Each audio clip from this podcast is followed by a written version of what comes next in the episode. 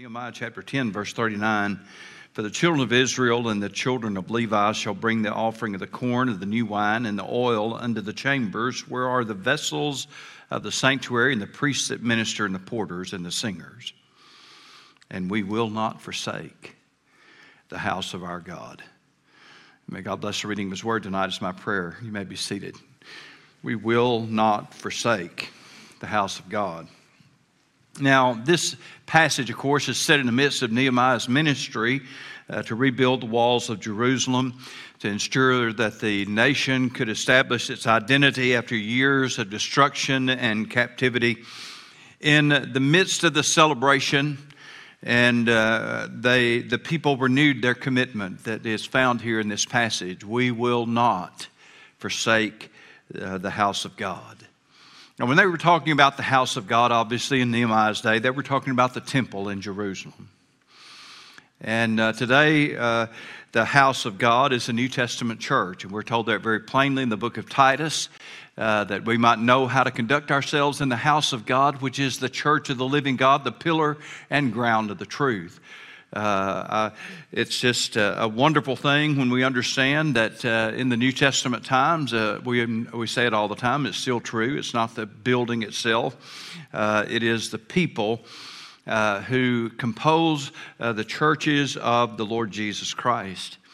But as we move things, even though we're going from the Old Testament to the New Testament, even though the concept changes somewhat, uh, still, I think it is a great time for us to champion the view that is expressed in this passage of Scripture. What a great night for us to make a commitment. We will not forsake the house of our God. The very fact that they would make this confession would tell us that it could be forsaken. And in fact, they had lived this out. And if you want to read sometime the book of Ezra, you'll see that Ezra's uh, task and the reason why uh, the book of Ezra was written and the reason why that Ezra uh, did what he did was because the people had gone back to Jerusalem after the Babylonian captivity. They'd built their own houses, they'd built their businesses, but the house of God was in ruins. The house of God was forsaken. And so now they're saying, no, that, that's not going to happen. We're not going to let that happen again, they said. We're going to commit ourselves to making sure that the house of God is not forsaken. Now, in the text, we're going to consider several things uh, that they did to make sure that they would live out this confession because we all know it. It's one thing to make a commitment, it's another thing to put it in practice. Uh, it's one thing to say, I'm going to do this or I'm going to stop this, it's another thing to live it out.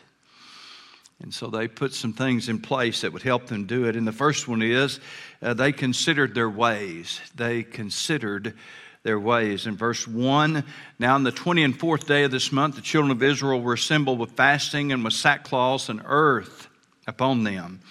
And the seed of Israel separated themselves from all strangers and stood and confessed their sins and the iniquities of their fathers and they stood up in their place and read in the book of the law of the Lord their God one fourth part of the day, and another fourth part they confessed and worshiped the Lord their God. You know, Haggai was another prophet that God sent to these people in Haggai chapter 1 and verse 5. He famously said, Now therefore, thus saith the Lord of hosts, consider your ways Consider your ways. And this was a time then when they spent a fourth part of the day in the public reading of Scripture. Yeah. Fourth part of the day. Did I mention it was the fourth part of the day? Fourth of the day. Oh, how glorious that would be. I don't know if I'd have a voice left at the end of that time, but it'd be fun to try it out sometime just to see how we'd do with six hours, four hours. Commentary is different about how they how they reckoned a fourth part of the day. Either one. There was a time then to consider the reading of the Word of God. And then how about this one? They had an altar call, an invitation where people responded. And for another fourth part of the day, they repented. They sought God. They confessed their sins. And they worshiped. What a story. So they spent some time then considering their ways, how they were living, how they were doing it. And we see then how this played out for them. This considering of their ways involved a humbling of themselves before God. The Bible says they had sackcloth on. Uh, some of you may have had dresses or clothes at some time made of sackcloth. Uh, my mother has talked about that. Growing up on a cotton farm in South Arkansas, they had clothes often that were made of of uh, flour sacks, if I remember correctly. And some of you may have had some of those at some time. I never did. Uh, but in Bible times, this was a very rough fabric. But regardless of which time it was, whether it was in the Depression era, 1930s of South Arkansas, or whether it was in the days of Israel, sackcloth was something that impoverished people, poor people, people where money was in short supply would wear this kind of clothing. It was rough. It was designed to show a state of humility then before God. And they advanced this in by throwing dirt in the air and allowing it to come down on their head. Uh, our word humus, of course, means dirt, and it is a, a root of the word humility. Part of what it means to humble ourselves doesn't mean that we throw dirt on ourselves, but it means we get down near the dirt, uh, get on our knees or on our faces before God. The point that these that we see in these passages then with them humbling themselves before God was that they made a response. The great evangelist Vance Havner warned of how people tend today to sit dry eyed and unmoved through service after service after service? Do we humble ourselves and seek the Lord? You know, the Bible still said, Psalm 51 17, the sacrifices of God are a broken spirit, a broken and a contrite heart. O God, thou wilt not despise. They humbled themselves. Then they separated themselves. Verse 2 The seed of Israel separated themselves from all strangers and stood and confessed their sins and the iniquities of their fathers. This means that the people of Israel got away from the worldly crowd that was among them. And a part of their way of considering, the way they were living their life, was to consider how much time they were spending mixing and mingling with the worldly crowd and becoming like them. That's how, by the way, the house of God ends up forsaken. And so they, they separated themselves. There was a confession of sins. They weren't looking at everybody else and what they were doing. Uh, they were thinking of themselves and their families and their households. And they weren't thinking of somebody else's failures or somebody else's mess ups or mistakes, but their own. So then, their prayers of confession, they considered their own failures, but they also considered the blessings of God. That's where the worship came in. Because there's something about considering our sins and calling on God in repentance that causes, on us, causes us to consider how blessed we are and how undeserving we are of those incredible blessings of God. Which then leads us back to thanksgiving and praise and worship as they thought of God and His grace. So, a part then of them uh, coming before God and seeking Him and making that commitment that they would not forsake the house of God was to consider their ways, and that involved that humbling of themselves and separating themselves and confessing their sin. Then they committed their ways.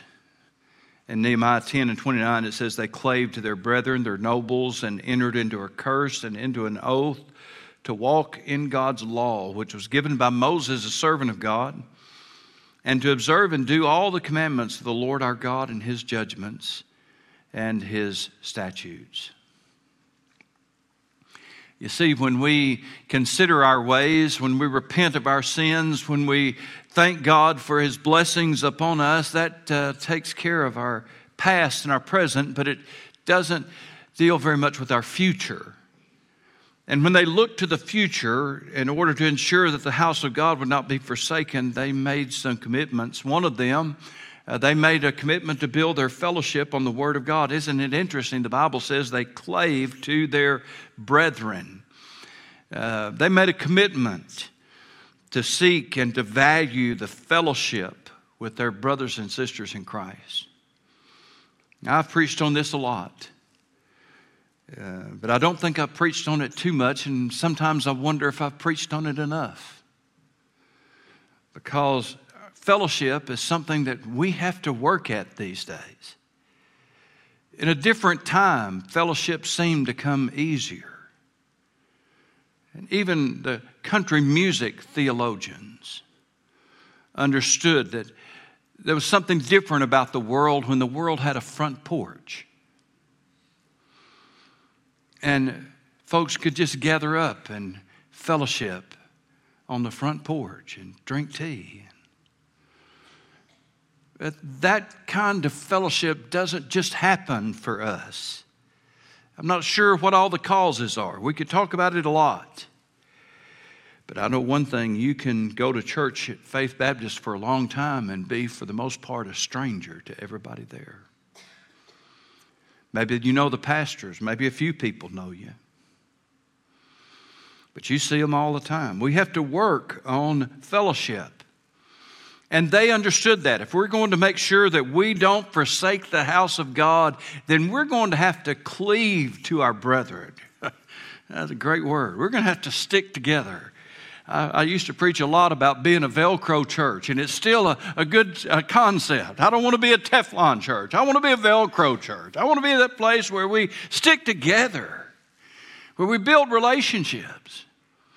And that's tough. We're busy. We might say we don't have time for more fellowship. But if we want to make sure that our church is not forsaken, this is one of the things we need to do. It's easy to dismiss one another because of weakness and failures, but we need each other, and we need each other for accountability. If you want to walk with the Lord and maintain that walk with the Lord, you need to surround yourself with people who are also committed to walking with the Lord and making sure that you have good, solid fellowship with God's people. Not only did they build their fellowship around the Word of God, but they also built their families on the Word of God. They determined, verse 30, that we would not give our daughters unto the people of the land, nor take their daughters for our sons. You see, God had forbidden them uh, to allow their children to intermarry with the wicked crowd. Uh, 2 Corinthians chapter 6 14, and verse 14, by the way, still says, Be not unequally yoked together with unbelievers. Now, I'm not going to tell you tonight that everything that 2 Corinthians 6:14 means or implies is that Christian people should not marry unbelievers. I'm not going to tell you that. It, it means a lot more than that. Being yoked together can come together in a lot of different situations.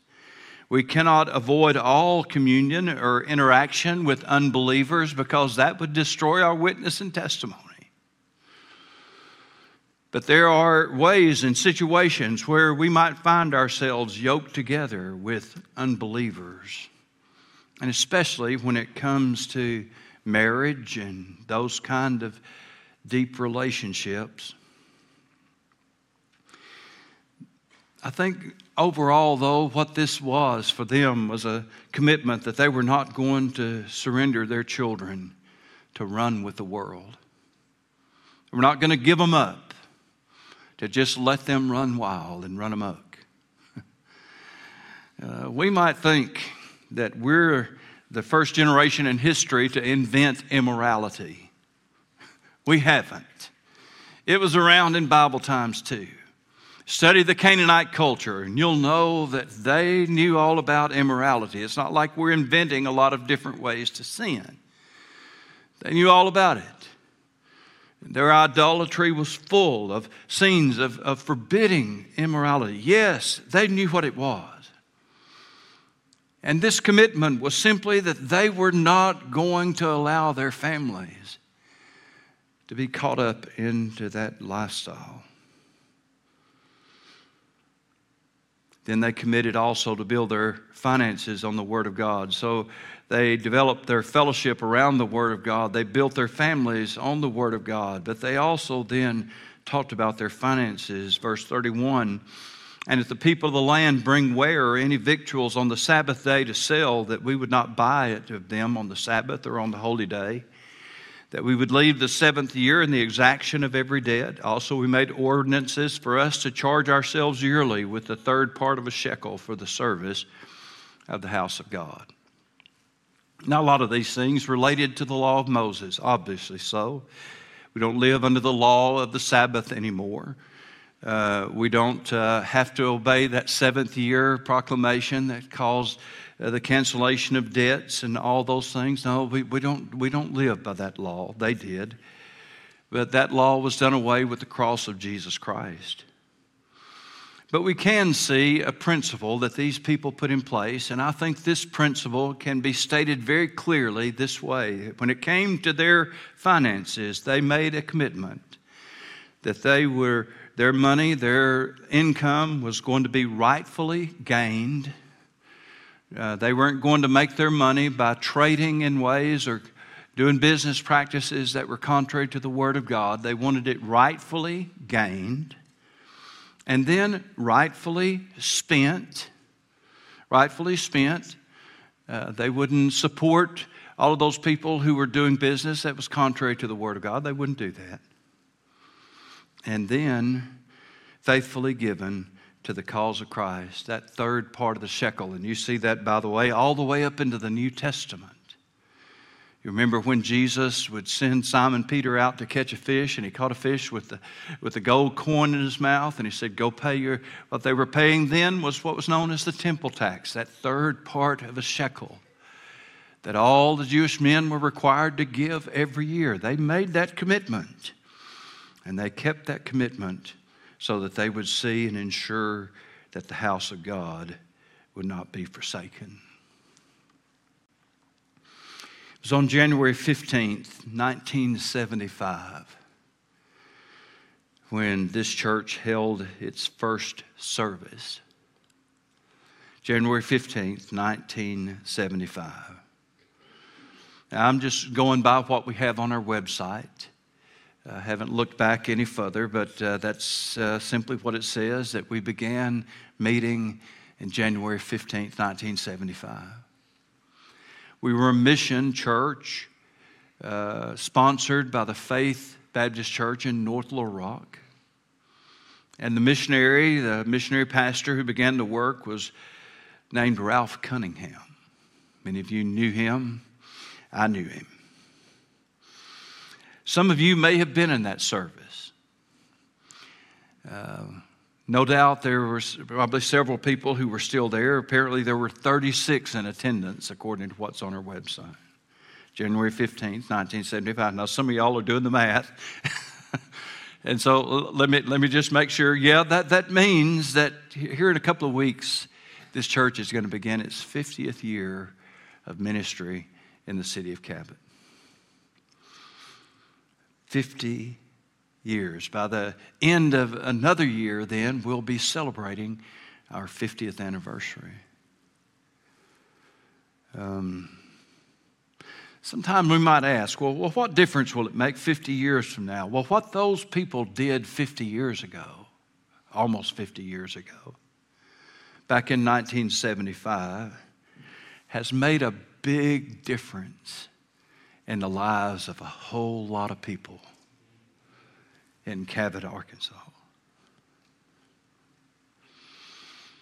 And tonight we can remind ourselves and reflect on the fact that what we're doing now in 2024 can have the same or perhaps even greater impact as far as the numbers are concerned on the lives of people if another 50 years are granted to us for ministry. They say, Well, I don't think it's going to be 50 years till Jesus comes back. I've told you before, they were telling me that when I was a little boy. And I still believe every word of it now, just like I did then, because Jesus is coming back, and it could be at any time.